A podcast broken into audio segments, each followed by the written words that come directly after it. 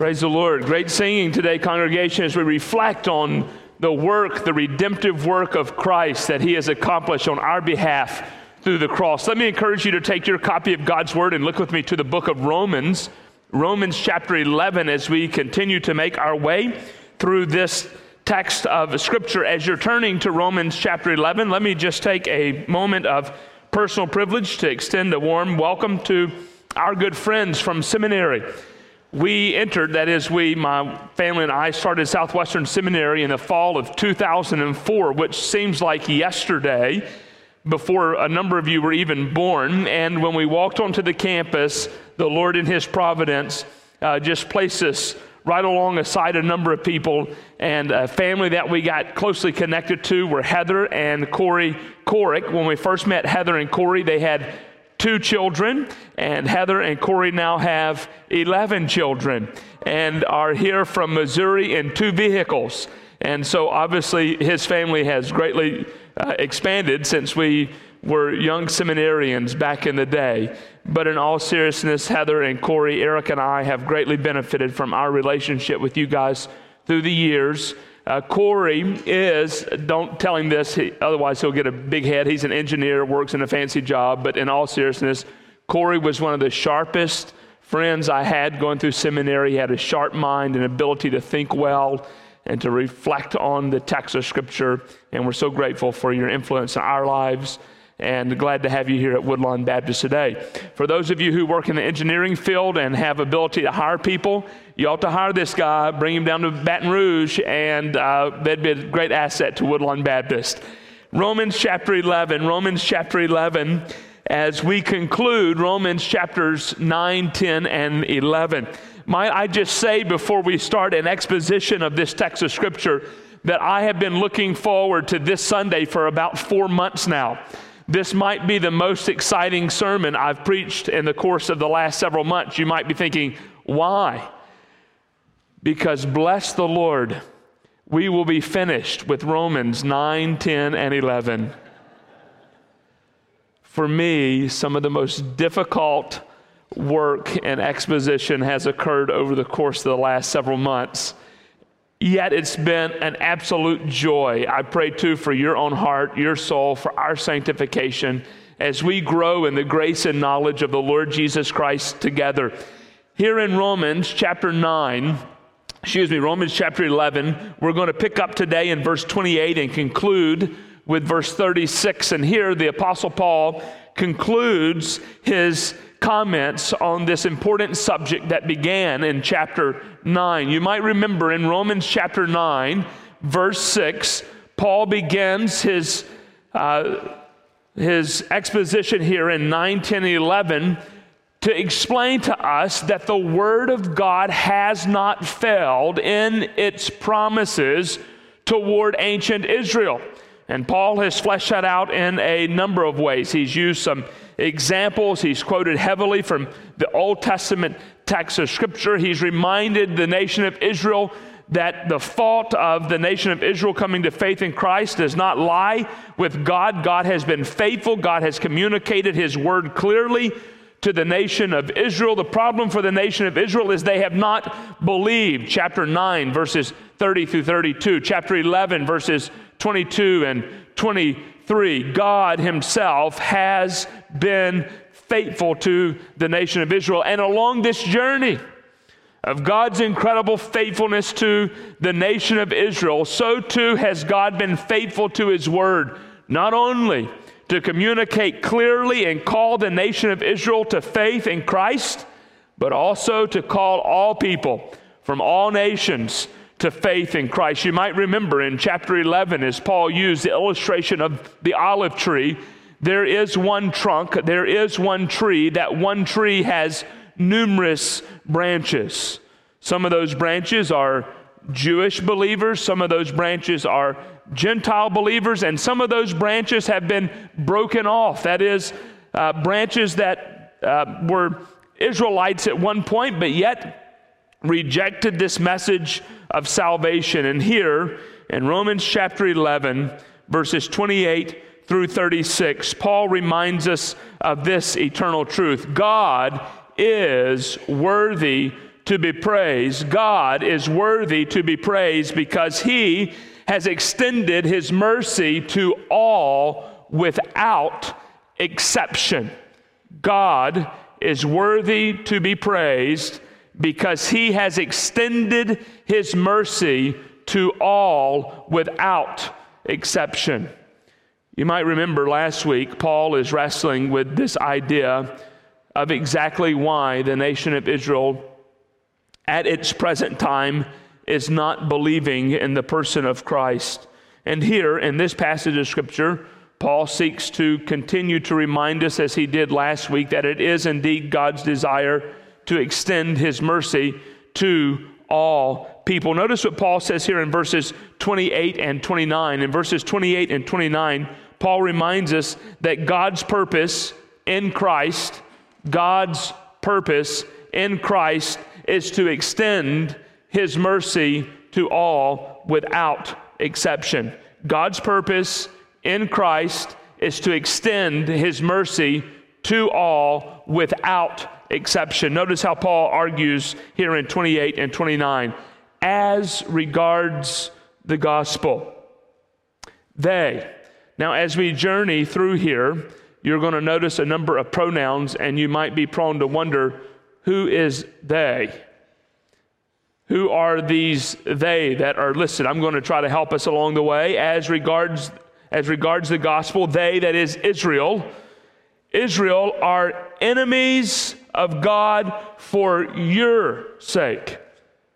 Israel is an enemy of God for your sake, Gentiles. But notice what he says at the end of verse 28. But as regards election, they, that is Israel, are beloved for the sake of their forefathers, for the charisma, for the gifts, for the free gift and the calling of God are without regard or without regret, or as your Bible says, my Bible translate, irrevocable. Paul, here in verses 28 and 29, is reminding us indeed of God's purpose in sending forth his son, Jesus Christ. Paul wants the church at Rome to understand that to the same extent, Romans chapter 3 reminds us that all persons are indeed sinners, separated from the Lord Jesus Christ, so too through Christ has God extended his mercy to all people. As he begins to make this articulation, he reminds us here in verse 28 as it concerns the gospel, as it relates to this gospel narrative of the death, burial, and resurrection of the Lord Jesus Christ, Israel is an enemy of God. Now, this might sound somewhat surprising. We have seen throughout our time period in Romans 9, 10, and 11 how Paul uses this word Israel.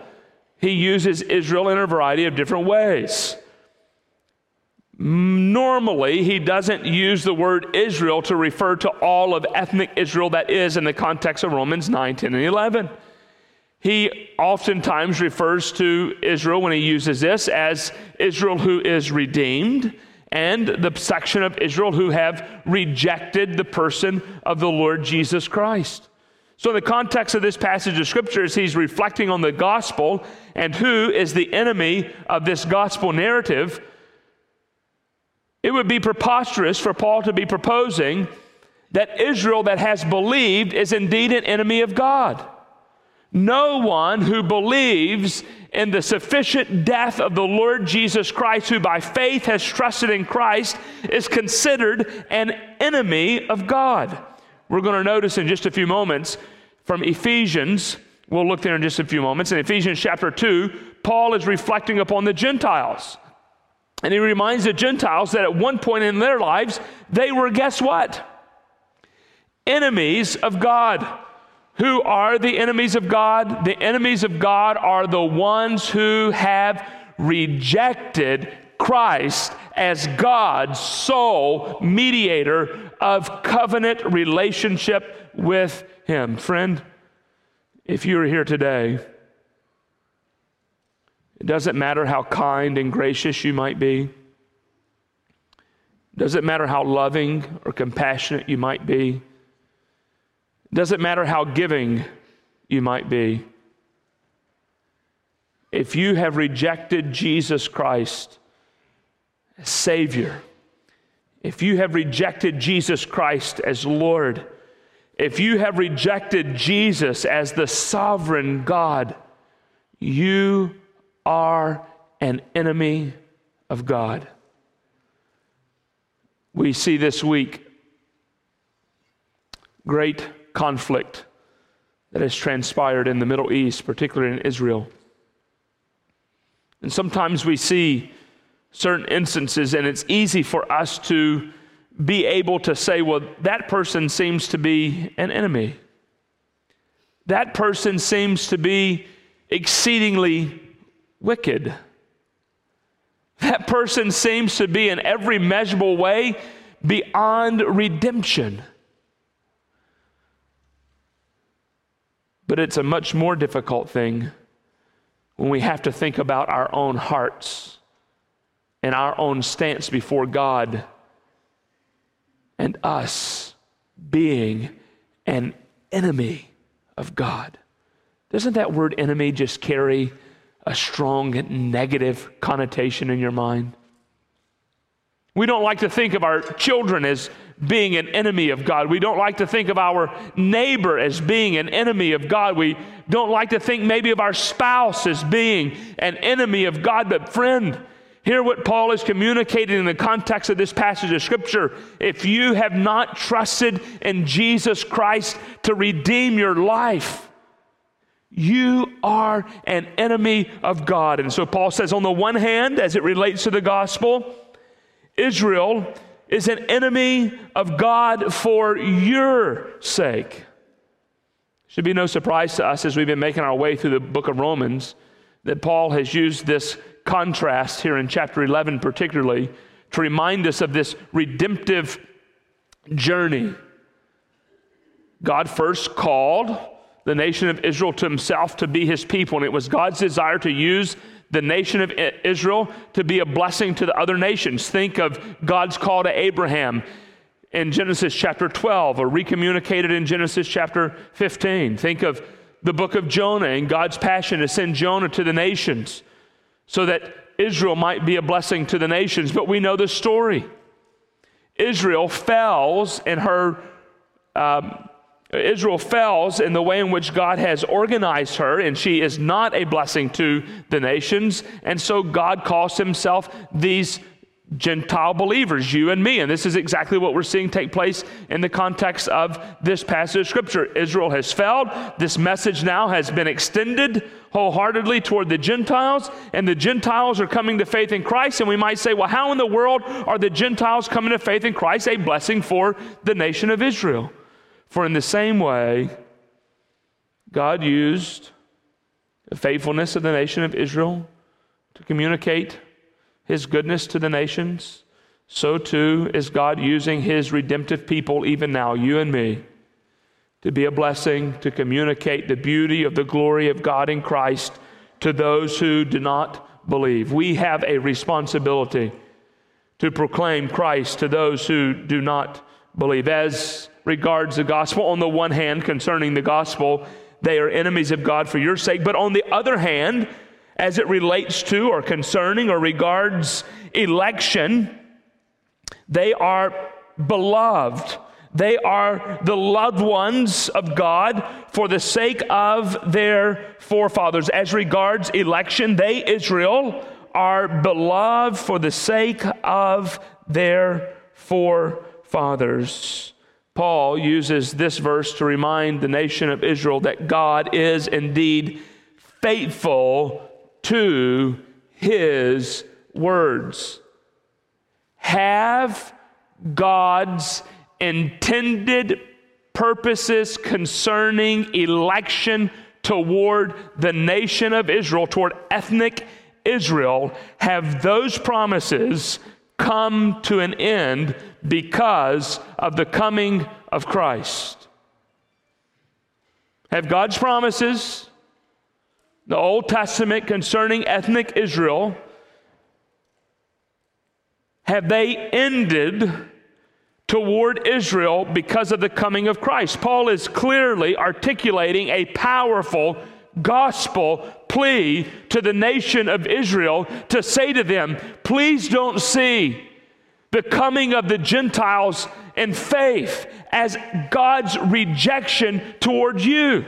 We shouldn't be surprised. Notice chapter 11, verse 1 and 2. I ask, then Paul writes, has God rejected his people? Has God's promises toward the nation of Israel come to an end? By no means. Then Paul explains, I myself am a Gentile.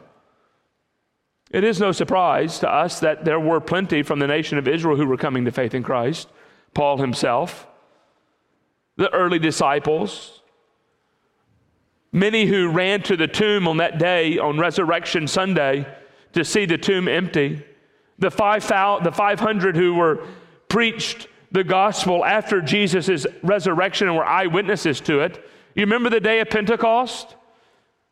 How many were added to the church that day? You guys are quiet. 28. 28, thank you. There were 3,000 baptized. Who, who were these 3,000? They were Jewish believers. It's not as though the gospel is not penetrating the heart of ancient Israel, and thus God's promises, God's word to ancient Israel is not still being fulfilled. Paul is arguing here Israel can still be saved. There is still incredible hope for the nation of Israel. Why? God is faithful to his word. Israel, as it regards election, are still the beloved of God for the sake of their forefathers. You might remember all the way back to Romans chapter 9. Look with me in Romans chapter 9. Start reading in verse 10. Romans chapter 9 beginning in verse 10. Romans chapter 9,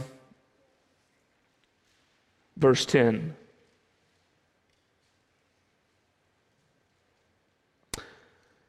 And not only so, but also when Rebekah had conceived children by one man, our forefather Isaac. There's a reference to one of the forefathers we also come back to Romans chapter, stay in Romans chapter 9, back to Romans chapter 11 here in verse 28. For the sake of our forefathers, this forefather for sure would be an extension, a reflection back to Isaac. Verse 11, though they were not yet born and had done nothing either good or bad, in order that God's purpose of election, there's that word that we uh, saw from chapter 11, verse 28, in order that God's purpose of election might continue, not because of works, but because of him who names, because of him who calls. Regarding this concept of election that Paul mentions back here in chapter 11, verse 28, Paul is reflecting upon God's rich covenantal relationship with the nation of Israel, and God and God alone had a right to call to himself, to name to himself a people.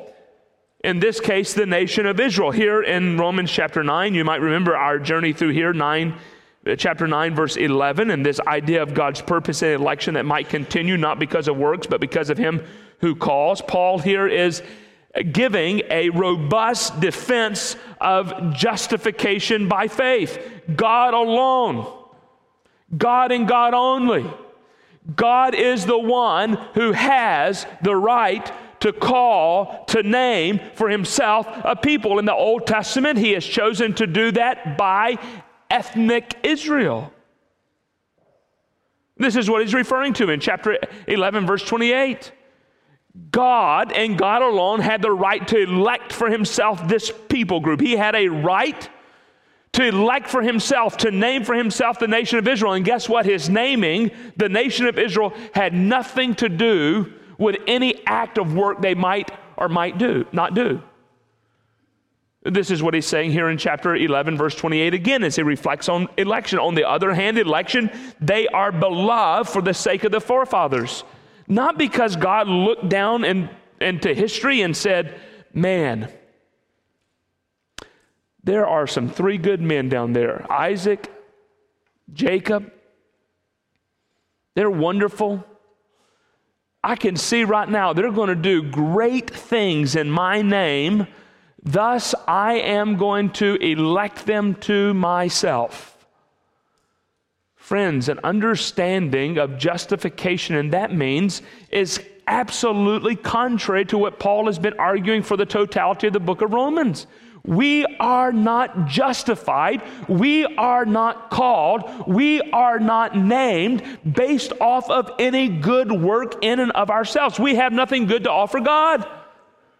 So when Paul says here in chapter 11, verse 28, but as it regards election, on the other hand, they are beloved of God for the sake of their forefathers, Paul is reminding us of their forefather Abraham. It's a reflection back to Romans chapter 4. How was Abraham justified, made right, made righteous toward God? By faith. You see what Paul is saying, friends? Both for the Jew and for the Gentile, there is one standard by which we are brought into right relationship with God, and that is faith.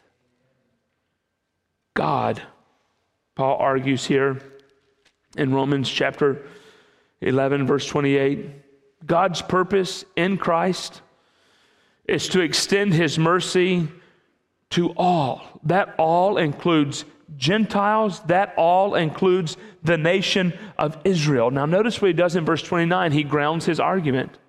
He's going to give us the reason. For, why is it the case that the nation of Israel is beloved of God? for the gifts and the calling of God are irrevocable. Now, if we were reading this text this morning from the Greek New Testament, that word that occurs in our text at the end, irrevocable, is fronted. Paul fronts this word in the Greek New Testament for emphasis and it is though we were reading this text of scripture and we came to verse 29, this word would leap off of the pages. It would be shouting at us, if you will. And Paul would be saying to us, without regret. Without regret, God isn't sitting in heaven, friends, and He's not wringing His hands thinking, What have I done? I've messed up with the nation of Israel. Oh my goodness. They didn't do what I called them to do. They didn't do what I have elected them to do. What am I going to do? No. God looks at salvation history.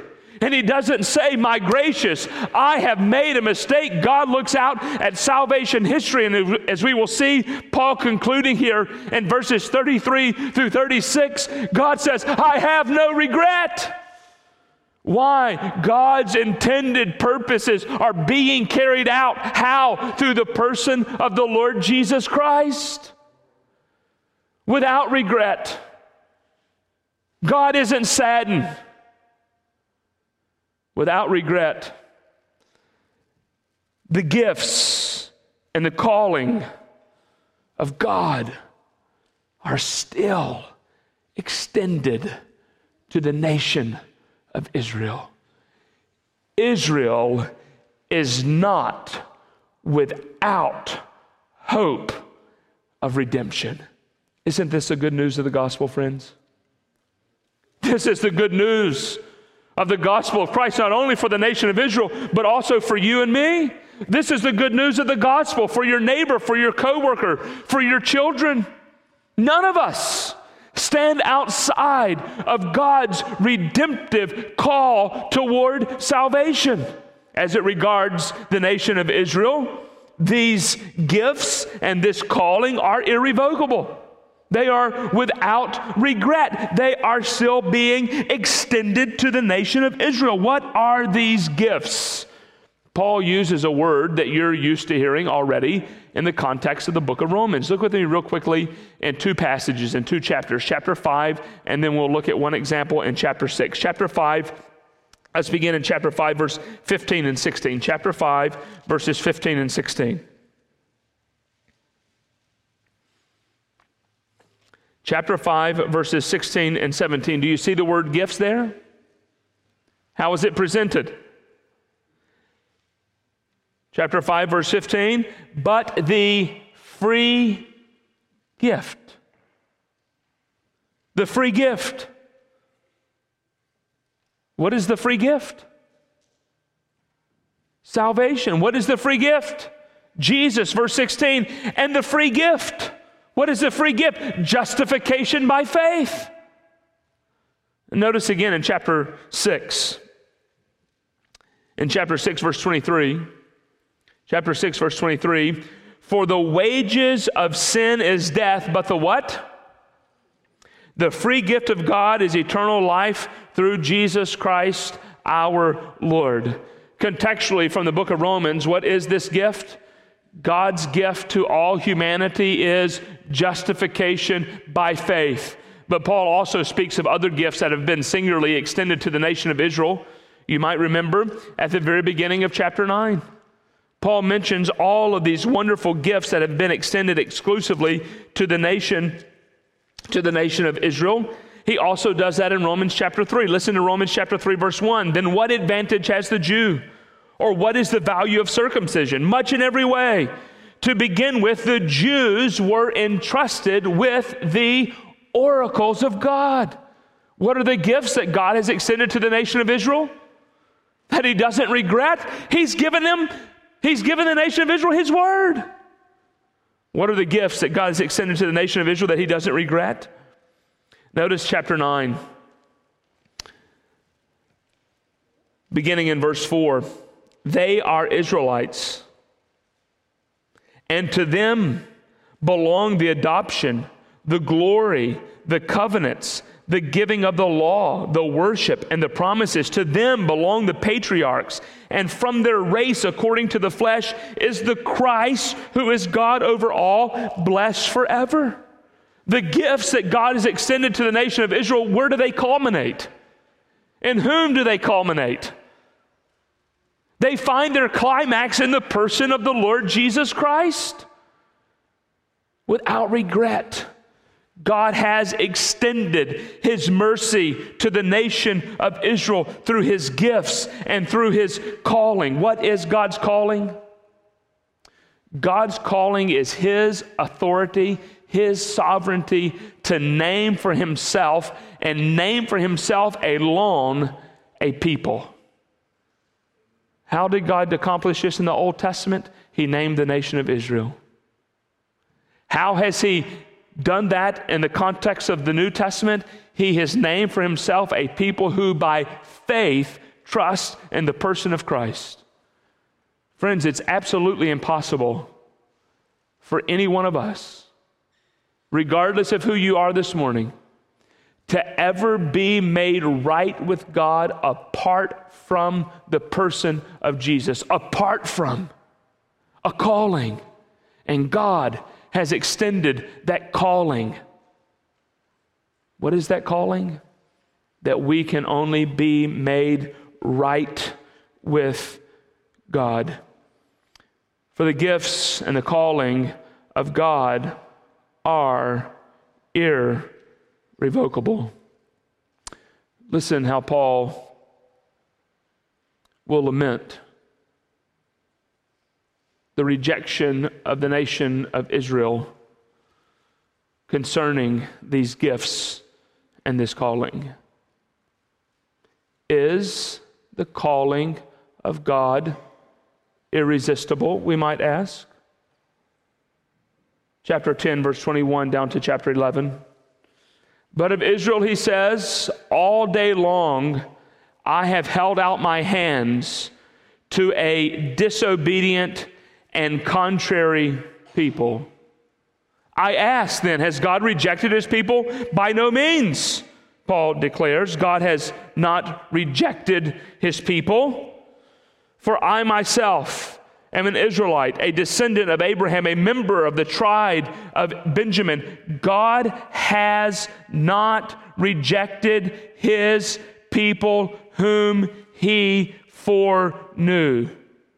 Do you know what the scripture says of Elijah, how he appeals to God against Israel? What's Israel's problem, friend? They have rejected God's message of salvation. Chapter 9, verse 30, 31, and 32.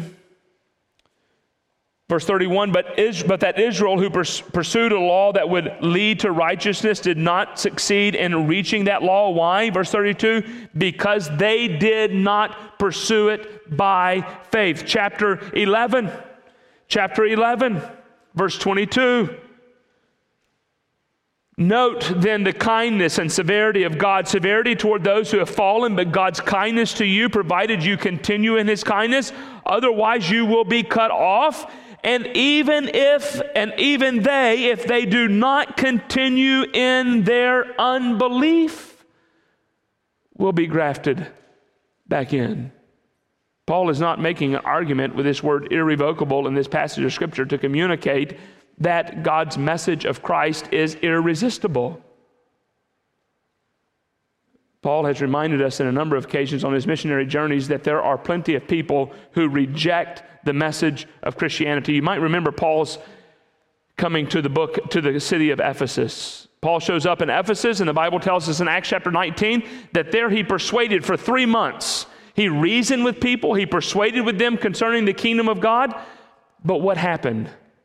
They continued in their unbelief. Middendorf, contemporary theologian, writes this quote after the fall into sin humanity retains quote free will end quote understood listen how he defines free will understood as the ability to choose to disbelieve god and his word but understand this distinction. Although not the ability to choose to believe or to continue to salvation in any way as it regards the conversation of God's divine sovereignty and human free will, I think Middendorf has forged a beautiful way forward in our understanding of holding these twin themes in relationship to one another. Humanity, Israel, you, me, your neighbor can reject this gospel message but don't hear Paul saying that in humanity's free will that they can come to God in any possible conceivable way. Friend, God in his sovereignty has decided that there is only one way in which you or I can be made right with God. You can't just be saved any way that you choose. You can't just be made right with God in any way you choose. God Himself is the one who has sovereignly elected, chosen, named the way in which you and I can be made right with God. And how has God sovereignly done that? By saying to you and me, you can only be made right with God by being justified by faith. Paul in 28 and 29 reminds us that God's purpose in Christ is to extend his mercy to all without exception. That includes all of the nation of Israel. But notice what he does here in verses 30 through 32. In verses 30 through 32, Paul reminds us that God has continued to extend his mercy now. Notice the number of times in verses 30 through 32 that Paul uses this word now. God continues to extend mercy now, even to those who are unresponsive, even to those who do not believe, even to those who are unpersuaded concerning this truth. Look what Paul says here in verses 30, 31, and 32. For, he continues to give an explanation of what he's just said in verse 29. For, just as you, who is the you here? Gentiles.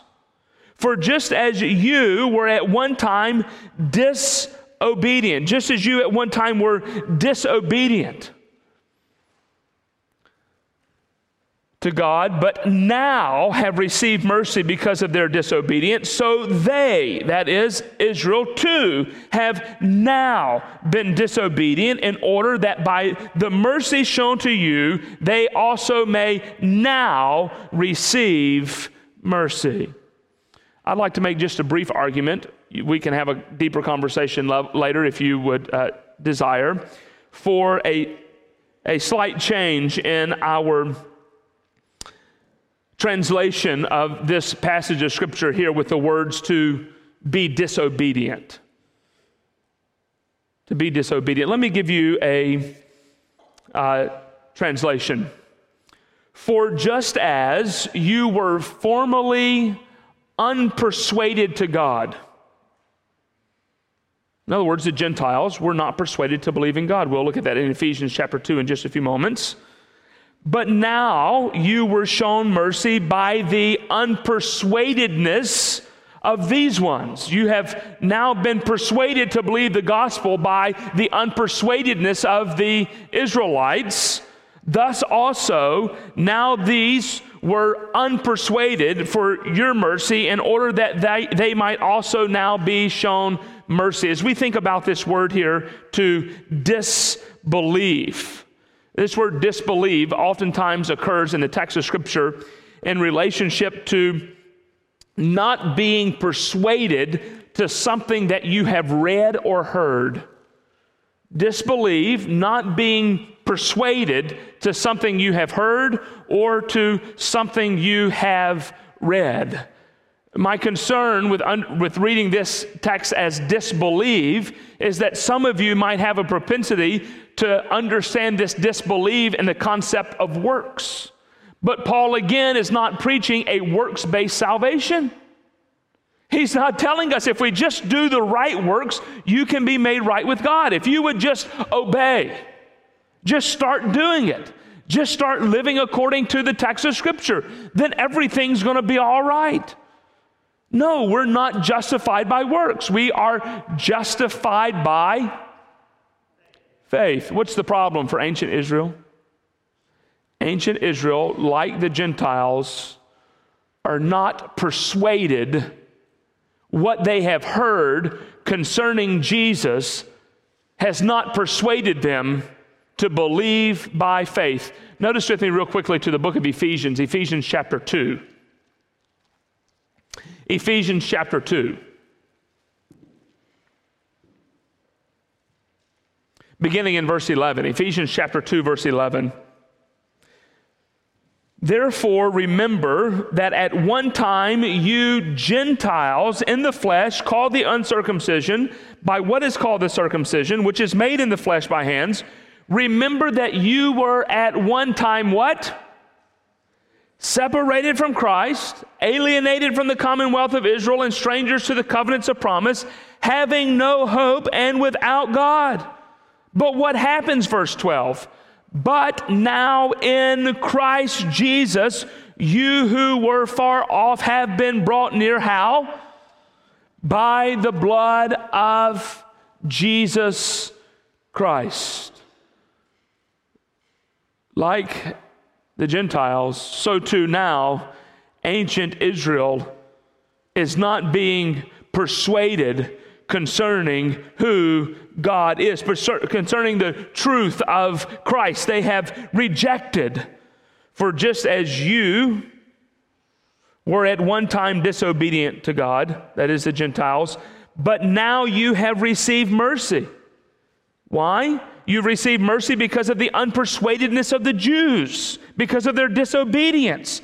Verse 31 here is divine intention so that they too have now, at this very moment, been disobedient in order that by mercy shown to you, they also may now, at this moment, receive mercy.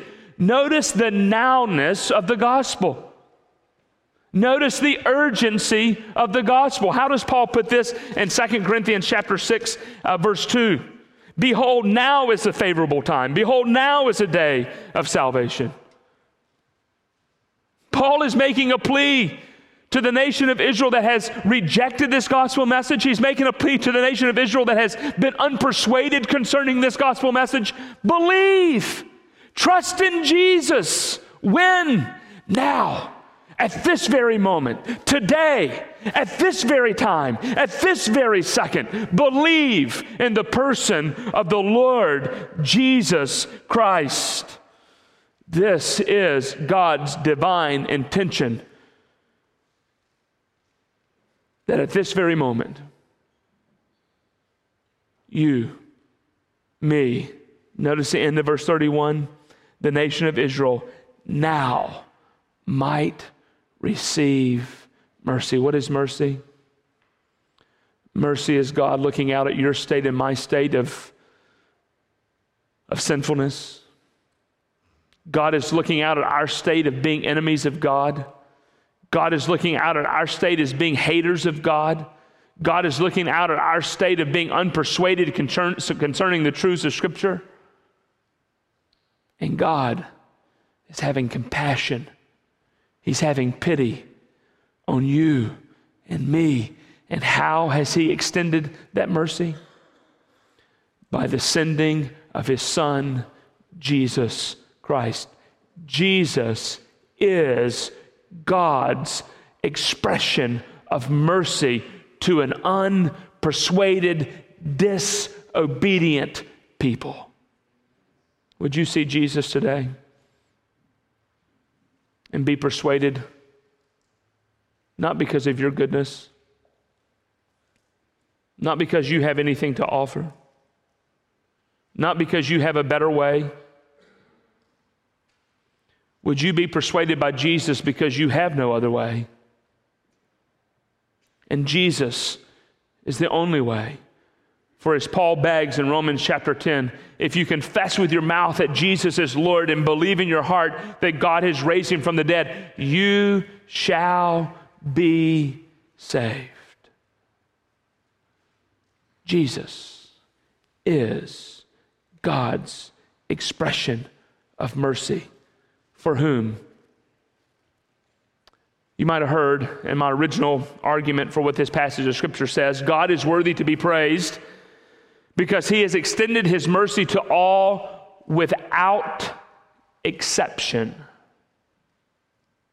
I want to make the argument that God has indeed extended his mercy to all without exception and not to all without distinction. In other words, God has literally, in a very real way, extended grace, mercy, Jesus to all, every single individual person. Notice what the text of Scripture says in verse 32. For God has imprisoned, my translation says consigned. For God has imprisoned who? To unpersuadedness who to disobedience?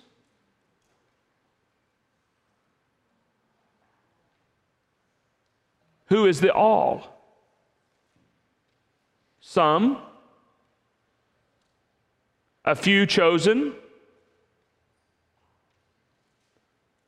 What does Paul say in Romans chapter 3? Who has sinned? For all have sinned. Every single person has sinned Notice what this text of Scripture is saying. God has extended ta panta to all people. He has imprisoned them toward destruction. He has imprisoned them toward damnation. He has given them over to that which they've earned. For the wages of sin is death. But thanks be to God through Christ. Look what God has done for those same top on top people. To the same extent that he has given all people to imprisonment, so too has God extended to all of those people mercy and grace through the person of the Lord Jesus Christ. This is the beauty of the gospel of Jesus Christ. There is not one person without exception that is beyond God's reach of bringing to faith in Christ. To all he has imprisoned in the bonds of sin. But notice the end of verse 32 that he may have mercy on ta panta, that he may have mercy on all people. What is God's desire from the beginning? God desires that none should perish, but that all should come to faith in Christ. This is the hope for your unpersuadedness, for my unpersuadedness, for your neighbor's unpersuadedness, for your children's unpersuadedness. To the same extent, friend, that we argue all people are sinners in need of a Savior, so too does the text of Scripture say that Jesus has been extended as God's sign of mercy to all. Who is this all? Everyone without exception. Will all believe? Will all be persuaded by the gospel? Will all hear this powerful gospel message? For the gospel is the power of God to salvation. Will all hear that gospel message and be persuaded by faith to trust in Jesus? No. But Paul has conclusively argued that God is indeed faithful to his word, Romans 9 6. Why? What's Paul's answer? Jesus. And as Paul looks at Jesus, look how he concludes Romans chapters 9, 10, and 11. Oh, the depth of the riches and wisdom and knowledge of God. How unsearchable are his judgments and how inscrutable his ways. Listen to the three questions he asks. For who has known the mind of the Lord from Isaiah 40, verse 13? Or who has been his counselor? Or who has given a gift to him that he might be repaid? From Job 41, verse 13, verse 36. No one. For through him alone, for from him and through him and to him are all things. To him be glory forever more. God is Christocentric. God is centered upon the person of Jesus. And when Paul looks at Jesus, he can't help but be thankful to God for what God and God alone has accomplished. Humility, the very character of God, compels you and me to approach the subject of salvation with a large measure of humility. Do we understand every aspect? No even in the context of this faith family. There are disagreements in terms of how we understand some of these issues. But can I tell you one thing upon which we do not disagree? We do not disagree upon the beauty and the glory of God in Christ. There is no other way to be justified by faith apart from the person of Christ. And Paul looks at that and says, Oh my goodness, Rob, you can spend the rest of your life, brother. You can read everything you want to. Frankie, you can spend the rest of your life teaching Sunday school and, and reading the text of Scripture. Miss Jackie, for 50 plus years, you followed Jesus. And if the Lord would give you 50 more years, you could follow Jesus again. And you know what, friends? We would never exhaust the depth and the richness and the knowledge and the wisdom of God. And Paul does what he's done throughout. He grounds his doxology in the text of scripture and he quotes for us from Isaiah chapter 40 and then again from Job chapter from Job chapter 41. And both of these passages of scripture are exceedingly interesting.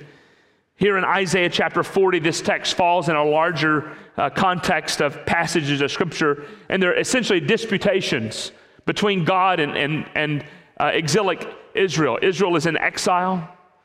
Israel thinks she knows better than God, and, and God is indeed, in these texts of scripture, chastising the nation of Israel. Uh, God is reminding ancient Israel here in this section of a text in Isaiah that he absolutely opposes their arrogance to think that nation of Israel could in any measurable way bring a charge against God. Who does ancient Israel think they are to question one aspect of God's character? Particularly, who is Israel to question God's authority in history or over history? and God's authority in creation. And so God responds, verse 34 For who has known the mind of the Lord? What's the answer? No one. Or who has been the Lord's counselor? No one. And then he turns to Job. You might remember in Job, Job chapter 38 and 39, the Lord answers Job. And it's a beautiful depiction of God's power and God's might, God's sovereignty over his creation. And here in Job chapter 40 and and 41, God responds to show his incredible might and his incredible power by mentioning the names of two beasts. And these two beasts are supposed to be the greatest, the most powerful beasts that God has created. Who are the two most incredible beasts that God has created?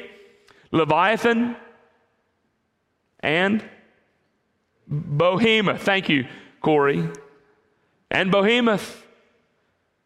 And when God looks at Leviathan and Behemoth, even though humanity looks at those two create two creatures and they and they run scared, even though humanity looks at those two creatures and says, "Oh my, how, mu- how much power and how much how much uh, power do these two animals have?"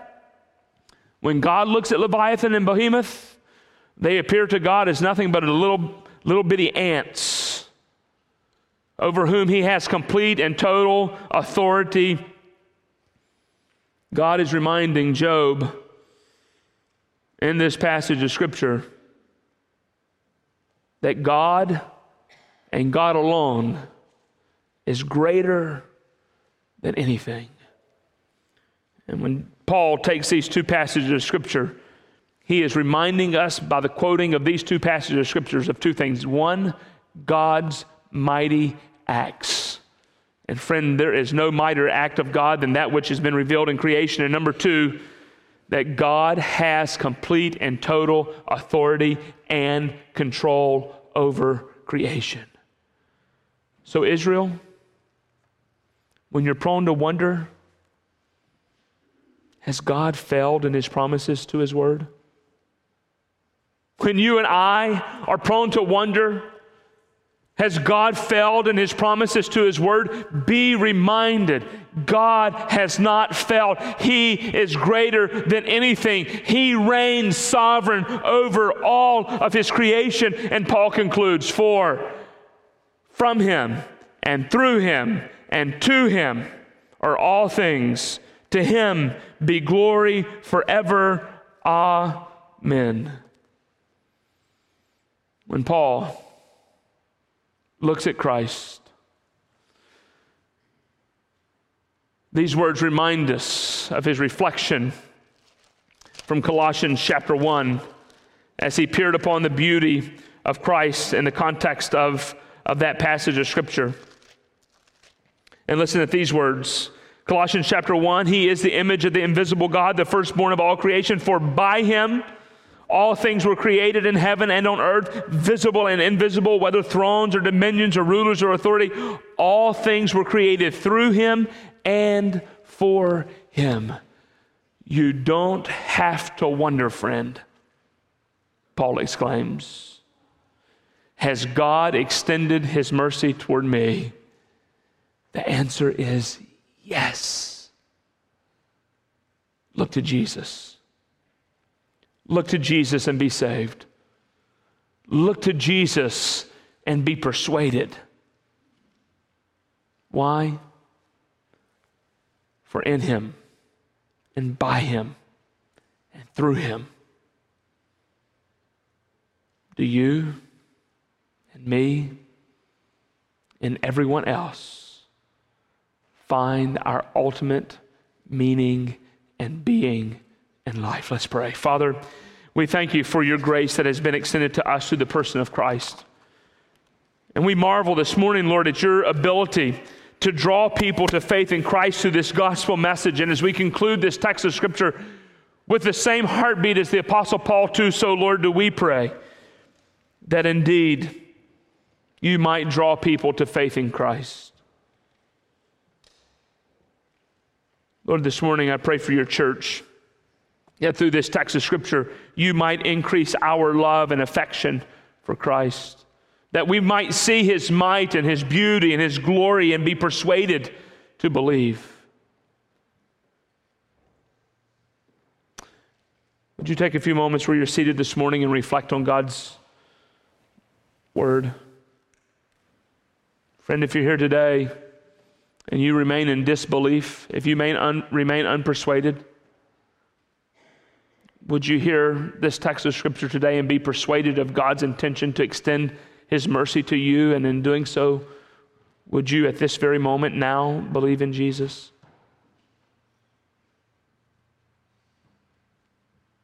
For those of us who by faith have trusted in Christ, would you recommit your life today as you reflected upon the beauty of Christ?